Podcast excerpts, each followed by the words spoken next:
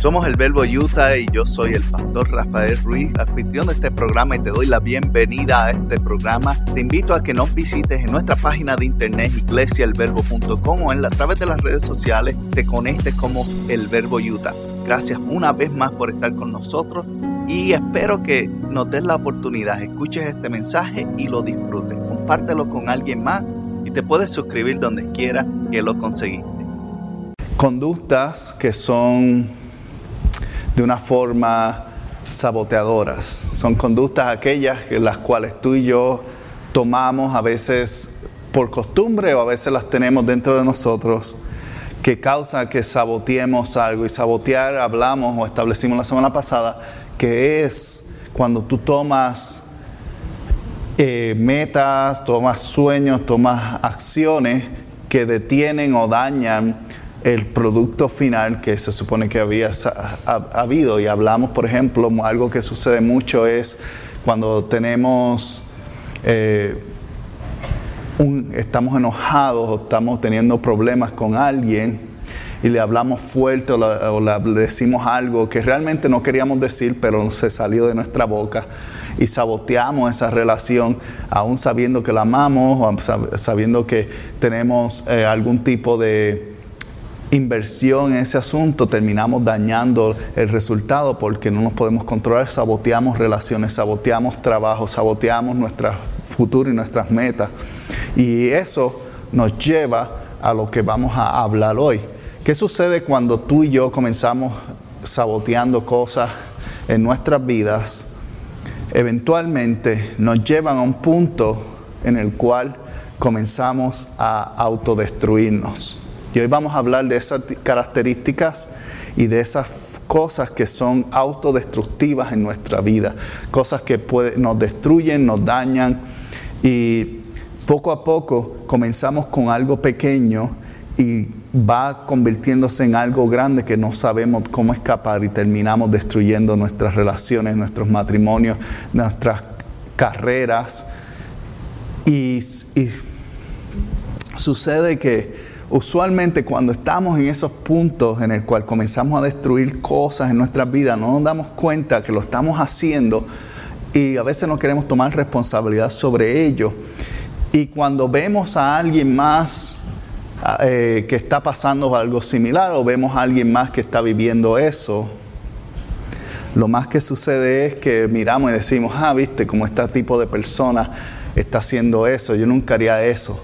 Esa es una expresión que realmente utilizamos a veces mucho. Yo nunca haría eso.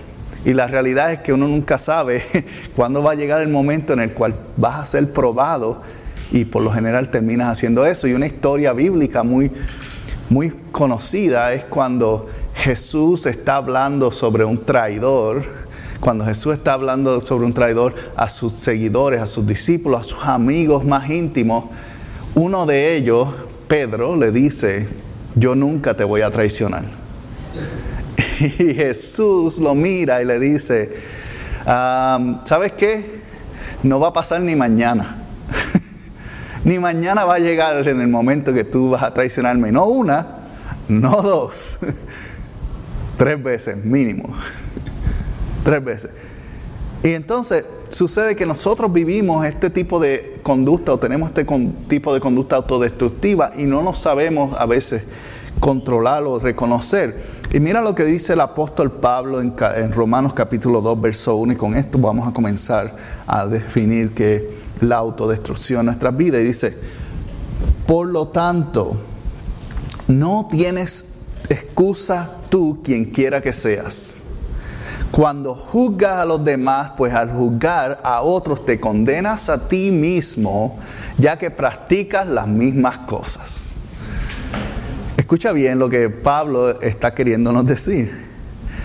A veces nosotros nos ponemos muy santificados, muy religiosos, muy por encima, cuando tú no sabes cuándo vas a ser tú en el cual vas a estar en la misma posición que esa otra persona o tal vez lo estás.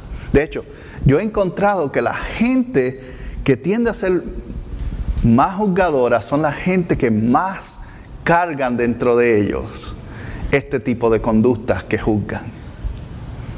Principalmente, ¿por qué razón? Porque es una forma de ocultar que ellos también están viviendo eso.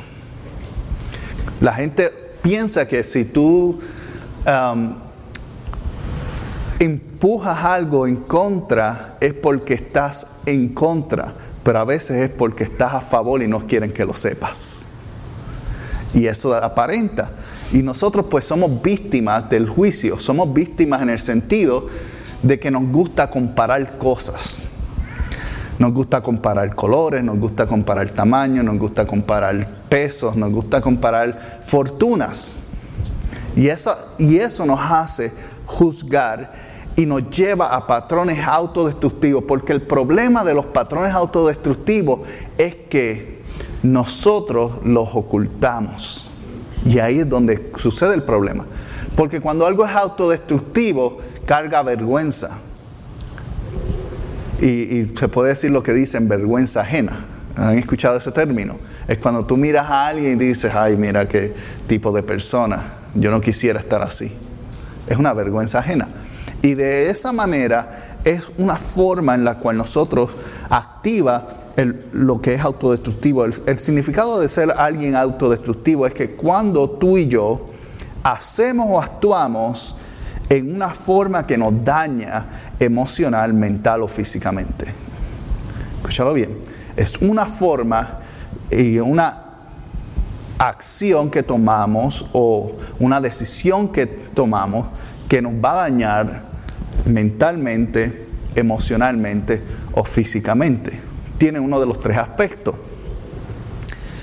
Y cuando tú y yo tomamos este espacio, comenzamos a practicar esas cosas y una vez que comenzamos a practicarlas es muy difícil detenerlas. ¿Por qué razón es difícil detenerlas? Primero, porque uno no las ve tan mal como uno piensa.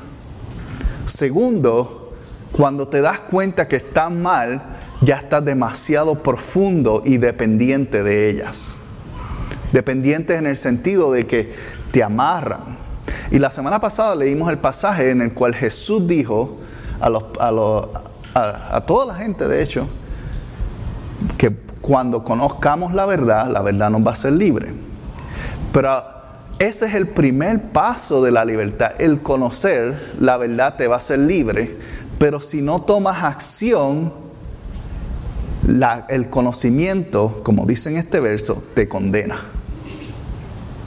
Te condena, ¿por qué?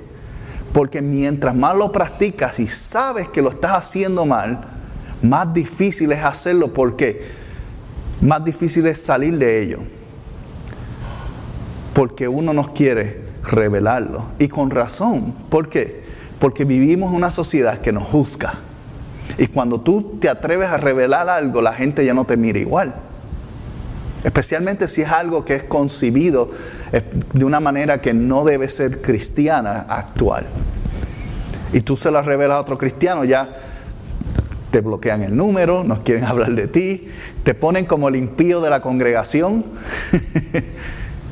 cuando en la iglesia, al contrario, debería ser cuando alguien confiesa, abrirle las manos ¿cómo te podemos ayudar? ¿Cómo, ¿Cómo podemos hacerte, darte el espacio donde tú te sientas lo suficientemente cómodo y cómoda? No para revelar algo y actuar sobre ello, como quien dice, ah, pues ya dije mi pecado, ya dije mi falta, ya dije mi adicción, pues ahora todo el mundo va a estar bien con ello. No, no es eso. Es una forma de que alguien te ayude a caminar junto, porque el problema inicial de actitudes y acciones que son autodestructivas es que no las revelamos. Ahí es donde está el problema. Mira lo que dice Romanos capítulo 2, verso 16. Así sucederá el día en que por medio de Jesucristo Dios juzgará los secretos de quién? De todos. Dios va a juzgar los secretos de todos así como lo declara el Evangelio. Y cuando Dios venga a juzgar nuestros secretos, ¿cuál es la razón por la cual son secretos? Porque nunca lo divulgamos. Escucha bien. Si Dios va a juzgar los secretos, los está juzgando porque tú no tuviste la valentía de buscar ayuda sobre ellos. Y por eso son secretos. Mientras más tú y yo cargamos esos, y cuando digo tener secretos no necesariamente es ir a publicar en tus redes sociales ahora mismo, mira, hice este pecado para que todo el mundo vea, no es conseguir o tener a un grupo de personas, una, dos personas de confianza en el cual tú le puedas hablar. Porque en el momento que tú tienes absolutamente nadie que tú puedes hablar, no puedes hablarle a tu esposa, no puedes hablarle a, tu esposo, no puedes hablarle a tu familia, a tus hijos, o tus hijos no te pueden hablar a ti. En el momento que esa relación no existe en el cual tú estás solo o sola en un asunto, Ahí es donde se abre el espacio, donde, como leímos la semana pasada, el enemigo anda buscando a alguien devorar. Y si tú has visto cualquier tipo de video de animales cazando, especialmente leones, eh, lobos, coyotes, todo eso, tienen algo en singular. Todos los videos tienen lo mismo asunto que ellos separan y aíslan a su presa del resto del grupo. Y cuando finalmente lo atacan, está solo. Y el enemigo opera igual. Cuando tú mismo y tú misma te separas por un secreto, te separas porque estás sufriendo por algo, pero no te atreves a hablarlo con nadie, porque lo cargas, porque piensas que la opinión va a cambiar, el juicio va a llegar. Y en muchos casos, si escoges la persona equivocada para divulgarlo, el juicio llega, terminas recibiendo eso. Pero si no haces nada, ¿tú prefieres ser juzgado por Dios o prefieres ser juzgado por las personas? Tú no quieres que Dios te diga por qué no hiciste nada al respecto de esto. Tú tuviste la oportunidad, pudiste eh, haber hablado o trabajado, buscado ayuda en esta, en esta área o aquella pero lo, hacemos. ¿Y, cuáles son algunas de las eh, diferentes tipos de acciones que tomamos cuando empezamos a desarrollar conductas autodestructivas dentro de nosotros? Una de las más comunes son lo que yo le llamo atentados personales. Y los atentados personales tienden a ser ya el extremo. Principalmente la gente que opta por quitarse la vida o que trata pero no lo logra, se toma demasiadas pastillas, pero el otro día las vomita, o intenta caerse y se da el golpe y sobrevive. Cuando personas llegan a ese punto es que ya su vida ha cargado tanto dentro de ellos que prefieren decir, sabes que no vale la pena cargar esto. Pero la realidad aparte de tener una enfermedad mental, está atada a la soledad y el aislamiento. ¿Por qué alguien se toma la vida? Por lo general es porque no tiene a alguien a quien confía, lo se siente que le puede dar su mano. Se siente solo. Aún así en su familia. Y muchos dicen, le dicen a su familia discúlpame o whatever, escriben una carta despidiéndose. Pero la realidad es que nunca estuviesen conectados con esa aún en su familia cercana, porque de lo contrario, cuando hay conexión, hay vida. Escucha bien, cuando hay conexión, hay vida. Y, y por ejemplo, todos hoy día tenemos teléfonos móviles y somos tan dependientes de ellos que cuando se nos va la batería nos sentimos desesperados y como que el mundo se nos fue de las manos. ¿Verdad? ¿Qué es lo que le trae vida? ¿La conexión a qué? A la electricidad. O lo mismo pasa cuando se te va el internet. Hay personas que cuando el internet se le va sufren. Sufren de... como que si hubiesen perdido un familiar. ¿Y qué es lo que trae de vuelta esa, esa opción, ese sentido de vida, de propósito, de lo que sea? Es la conexión. Nosotros somos dependientes de conexión para sentirnos vivos y cuando nos sentimos desconectados, la muerte está cerca. Y comenzamos a, exhibir patrones de destrucción porque porque no encontramos cómo conectarnos, perdemos propósito, perdemos sentido de vida, perdemos cosas. Y muchas veces, nuevamente, porque no comunicamos y no encontramos tampoco oídos. Una de las frases que, que Jesús dijo, el que tenga oídos para oír, oiga. Y a veces nosotros o la iglesia faltamos de tener los oídos para oír el dolor de alguien, lo que está pasando por la, por la situación de otra persona. ¿Por qué? Porque tenemos preocupaciones, tenemos dificultades, tenemos cosas que estamos viviendo. Pero tenemos que entender que estar conectados necesitamos esa conexión y comienza con comunicar aquello. ¿Por qué? Porque la realidad es que todos sabemos aquí que tenemos problemas, todos tenemos situaciones, todos tenemos preocupaciones y cosas, y a veces no estamos pendientes a nadie más excepto a nosotros mismos. Escucha, es normal. A la misma vez, si tú no encuentras a quién comunicarle algo, te vas a encontrar solo, aislado, y el enemigo está listo para agarrarte como presa. Y una vez que el enemigo te agarra, comenzamos a, a perder el sentido de vida, nos sentimos desconectados. Y cuando nos sentimos desconectados, una de las marcas que puedes ver fácilmente es que comienza a tener comportamientos que son descontrolados.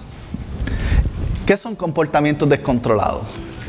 Cuando tú comienzas a exhibir o, o recibir o hacer cosas exageradamente. Por ejemplo, un comportamiento descontrolado es cuando comienzas a tener ira constantemente o, enojo constante, sin razón. Comportamiento descontrolado es que cuando comienzas a hacer cosas compulsivamente, por ejemplo, tienes que siempre ir a la fiesta porque si no vas a la fiesta nunca te sientes que no vales nada, o tienes que siempre estar jugando eh, la lotería o el videojuego, o tienes que estar siempre conectado con algo, o, o tienes que siempre estar dentro de las redes sociales porque te sientes que sin eso no eres nadie. Y ese es el resultado de muchos de esos influencers que vemos hoy día, es que están necesitados y pidiendo en auxilio tener una conexión. Estar conectado con alguien. Y exhiben comportamientos que son descontrolados. ¿Y por qué son descontrolados? Porque si los pudieras controlar, no los seguirías haciendo. Cuando alguien, alguien o algo se, está descontrolado de ti, es que ya se te salió de las manos. No sé cuántos han tenido la oportunidad de ver un vehículo descontrolado en la calle. Lo hemos visto tal vez en película o en vida real. Yo recuerdo un día que estaba conduciendo, y creo que he contado esto tal vez en un mensaje atrás, pero todavía es chocante, en el cual yo estaba parado en un semáforo, una luz, y vi un carro volando por encima del mío. y, y yo dije, Señor, no me lleve.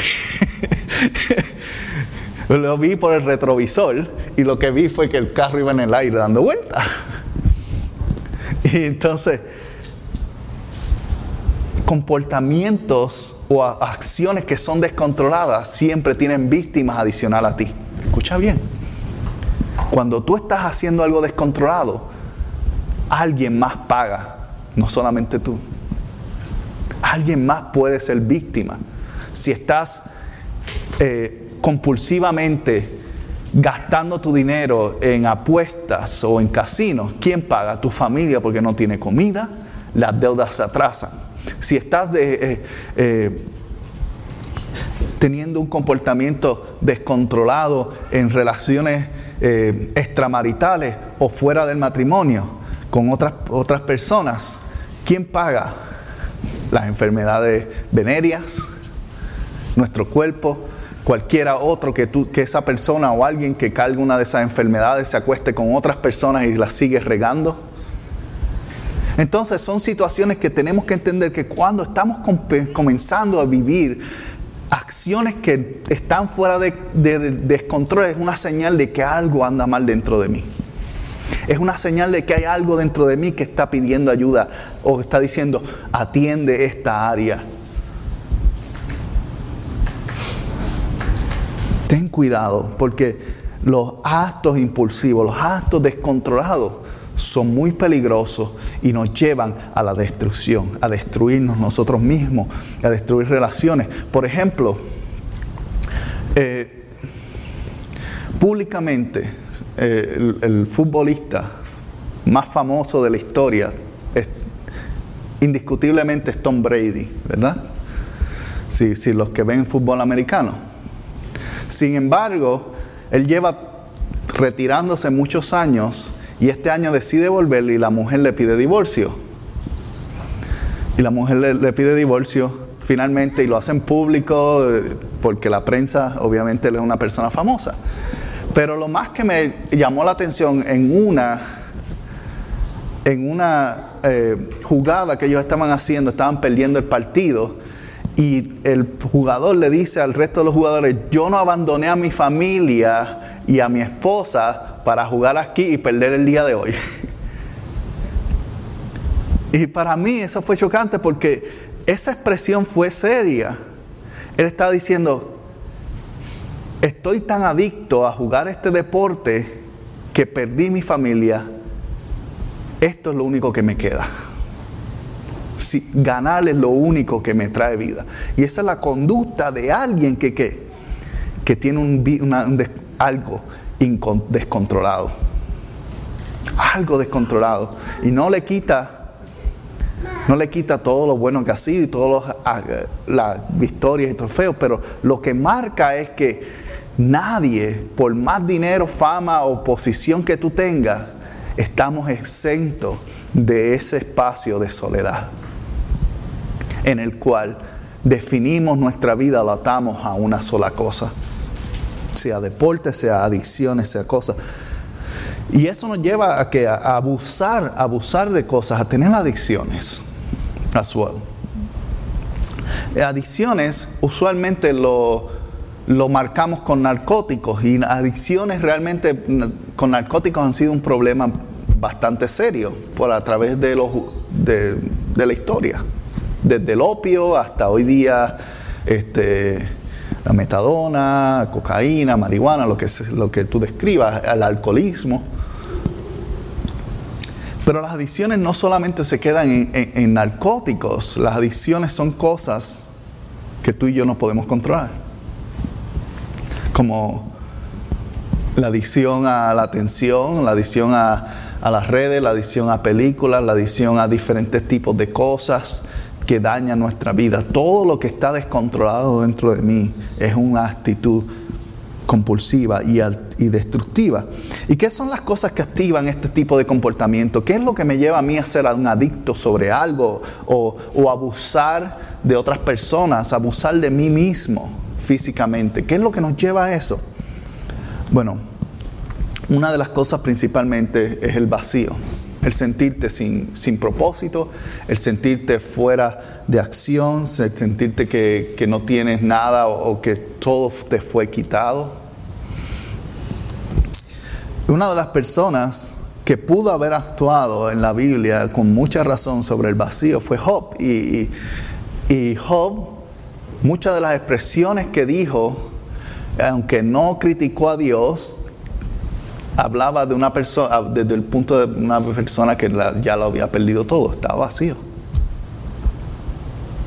Y a veces nosotros estamos vacíos aún teniendo cosas porque dentro de todo hemos perdido lo que es más importante, lo que teníamos más valor, sea una relación, sea mi reputación, sea mi honor, sea lo que tú le pongas, le faltaron la lealtad. Hay muchas cosas que producen el sentido de vacío en uno dependiendo de cómo uno lo pone en escala. Y cuando tú y yo lo ponemos en escala, nos lleva a conductas autodestructivas. Otra cosa que nos lleva a conductas autodestructivas es el dolor. Cuando nos sentimos dolor hay una expresión que gente herida hiere gente. Gente que está en dolor causa dolor a otros. ¿Por qué?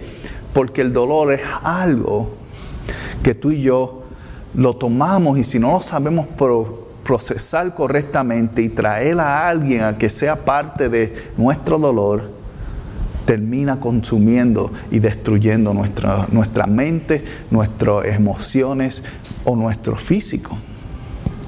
Hay personas que, y, todo viene nuevamente por esas acciones compulsivas. Hay personas que sienten dolor y, y quieren más dolor y se convierte en algo que hasta, entre comillas, disfrutan porque define vida. Y comienzan a practicar y tener prácticas que son eh, negativas contra su cuerpo. recuerdo que por mucho, por un tiempo, y tal vez hoy día se practica en muy poco, pero aún en, la religión estaba la costumbre de la flagelación. ¿Saben lo que es eso? Es cuando se latigan para sacar los pecados y para sentir el dolor de Cristo dentro de ellos, pero eso se convierte, eso es una costumbre o una acción destructiva porque porque se están dañando el cuerpo, el mismo cuerpo que Dios le dio. Y, eso, es, una expresión religiosa, pero también se hace en, vida real. Y tú lo ves mucho en los gimnasios. Hay personas que hacen ejercicios para mantenerse bien y, verse bien. Y hay personas que se van al exceso y parecen eh, monstruos, que dañan su cuerpo. Y en el, lado opuesto también hay personas que dañan su cuerpo comiendo todo tipo de, comida que dañan su vida y después eh, eh, están dentro de, llenos de, de miles de hospitales. ¿Por qué? Porque ya sus venas no, funcionan bien, porque están llenas de grasa o, eh, se, trepa demasiado, se descontrolan las diferentes partes de nuestro cuerpo. Entonces, todo lo que es compulsivo y causa dolor es una marca, una forma en la cual tú y yo continuamos autodestruyendo nuestras vidas. Otra de las cosas que destruye o, marca o enciende esa acción de autodestrucción en nuestra vida es la soledad. Y la habíamos mencionado hace un rato. La falta de conexión. Cuando estamos desconectados, estamos muertos. No hay otra forma de decirlo. Jesús mismo dijo, yo soy el pan de vida, yo soy el agua. cuando él se reflejó, él dijo, yo soy la, el vine, el, no, eh, se me olvidó la palabra en español. Sí, sí, el pámpano, o sea, la, la planta. Y entonces, si pensamos desde ese punto en una viña, ¿verdad? La rama, es la rama, ¿de dónde salen los frutos? De las ramas, ¿verdad? ¿Y qué pasa a la fruta cuando tú la sacas? Comienza a podrirse hasta que se muere. Y eso es el mismo asunto que nos pasa cuando estamos solos, estamos desconectados, comenzamos poco a poco a pudrir, a perder, a morir por dentro, hasta que morimos. La soledad es la, yo diría que es la, lo más, lo más difícil y lo más fácil. Lo más difícil de sobrellevar y lo que más fácil pudieses eh, eh, lograr hacer. ¿Por qué? Porque soledad es simplemente la acción de no tener a nadie o a alguien o estar conectado con alguien. Y nuevamente, todo depende a qué tú le defines tu estado de soledad, porque hay personas que están aquí eh, o en un lugar rodeados de gente y te pueden sentir completamente solas. Y hay personas que solamente tienen un amigo y se sienten bien. Entonces, soledad todo se define en qué relaciones son importantes para ti y cuáles son necesarias para tú no mantener esos secretos en ti, para tú tener a alguien que tú puedas confiar, para tú tener a alguien que puedas ayudar a salir de esos patrones de autodestrucción en nuestra, en nuestra vida de esos asuntos eh, impulsivos, de abusar de nosotros mismos, de nuestras adicciones, de todas esas cosas que controlan o están descontroladas en nuestras vidas. Yo diría que las últimas dos también son bastante comunes que causan que tú y yo entremos esos patrones autodestructivos. Son el cansancio y el estrés. Porque el cansancio es cuando, ¿verdad? físicamente tú estás que no quieres hacer nada.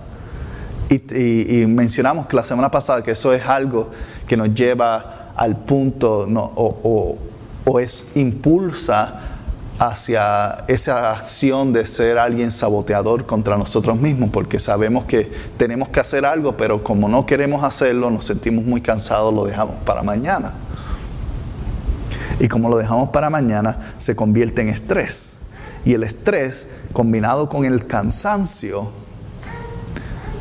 comienza a corroer, a destruir cosas en nuestras vidas porque, porque las abandonamos las dejamos de hacer o las dejamos para tarde y a veces la mayoría de las actitudes es como que, ay, no quiero hacerlo ahora, lo hago mañana y llega mañana, ¿sabes qué? No sé si tenga tiempo. Y cuando, ¿sabes? Voy a ver el fin de semana si tengo tiempo. Y cuando llega el fin de semana, dice, ¿sabes qué? Ya es demasiado tarde, no, no vale la pena ni hacerlo se destruyen oportunidades, se destruyen cosas. ¿Por qué? Porque no podemos tomar acción cuando estamos cansados y llenos de estrés. Por eso el Señor enfatiza en decirnos que aquellos que están cansados busquen descanso en Él, pongan sus cargas. Enfaticen eso, ¿por qué? Porque aún mismo el Señor sabe que cansados es difícil lograr cosas. Difícil. Y nos lleva a tener esos comportamientos autodestructivos. Entonces, ¿qué tenemos que hacer? Primero es identificar en nosotros cuáles son esos patrones, esas cosas que causan la autodestrucción en mí. Si es cuando me siento vacío, falta de propósito, o tal vez cuando estoy en tanto dolor que no he podido procesar, que llevo cargando por años y es, simplemente lo he guardado aquí adentro, lo he encerrado y he tratado de ignorarlo, pero sabes que eso está creciendo ahí. Mientras más tiempo pasa siendo un secreto, mientras más tiempo pasa siendo ignorado, más grande se vuelve. Y mientras más grande se vuelve, ese dolor lo afecta más. Hay muchas veces que tú y yo estamos cargando con dolor que pasaron cuando fuimos niños, cuando fuimos... Ah, y han estado ahí y se nos ha olvidado, pero sigue causando dolor. Y pasa algo que abre esa puerta.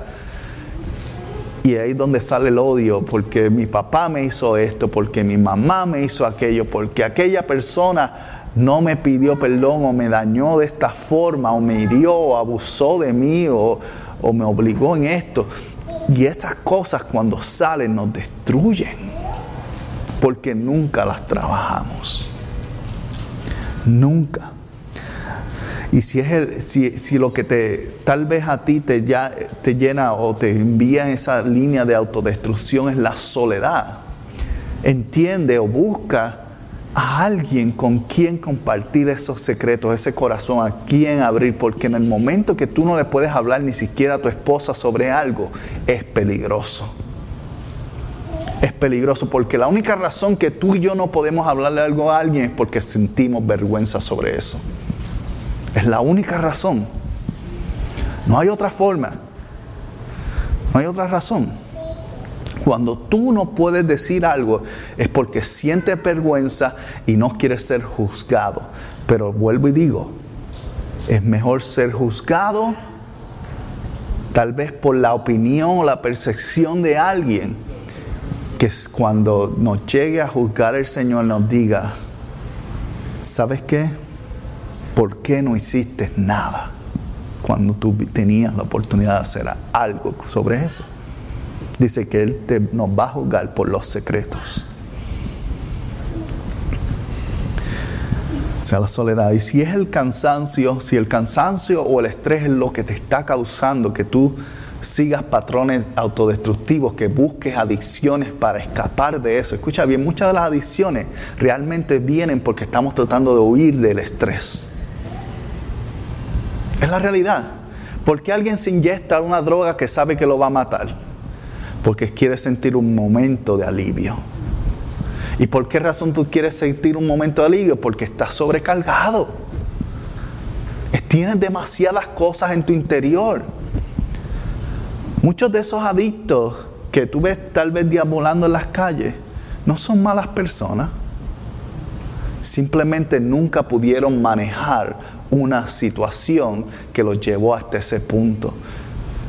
Y como mencionamos y como leímos al principio, tenemos que tener cuidado cuando condenamos a ese tipo de personas porque uno nunca sabe cuando uno no pueda sobrellevar algo y termine en la misma situación.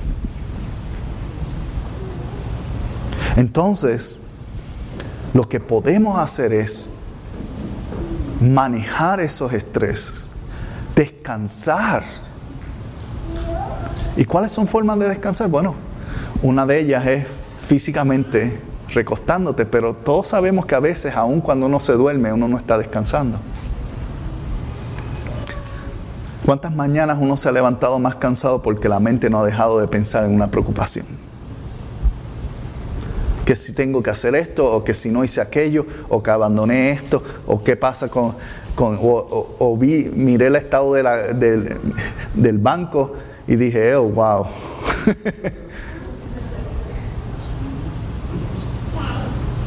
y la mente buscando soluciones y no te deja descansar. Entonces, identifica que esas son esas cosas que marcan, que encienden, que ajustan, que preparan esos comportamientos en nuestro interior y descúbrelo. Filipenses 1:27 dice, pase lo que pase, compórtense de una manera digna del Evangelio de Cristo. De este modo, ya sea que de verlos o que estando ausentes solo tengan la noticia de ustedes sabiendo que se mantienen firmes en el mismo propósito, luchando unánimes por la fe del Evangelio. En otras palabras, aun cuando te sientas que no tienes a alguien, que hay una familia en Cristo, que hay una persona, que hay algo, no permitas que esas cosas y esos secretos que te están matando en el interior, que te están alejando del Señor,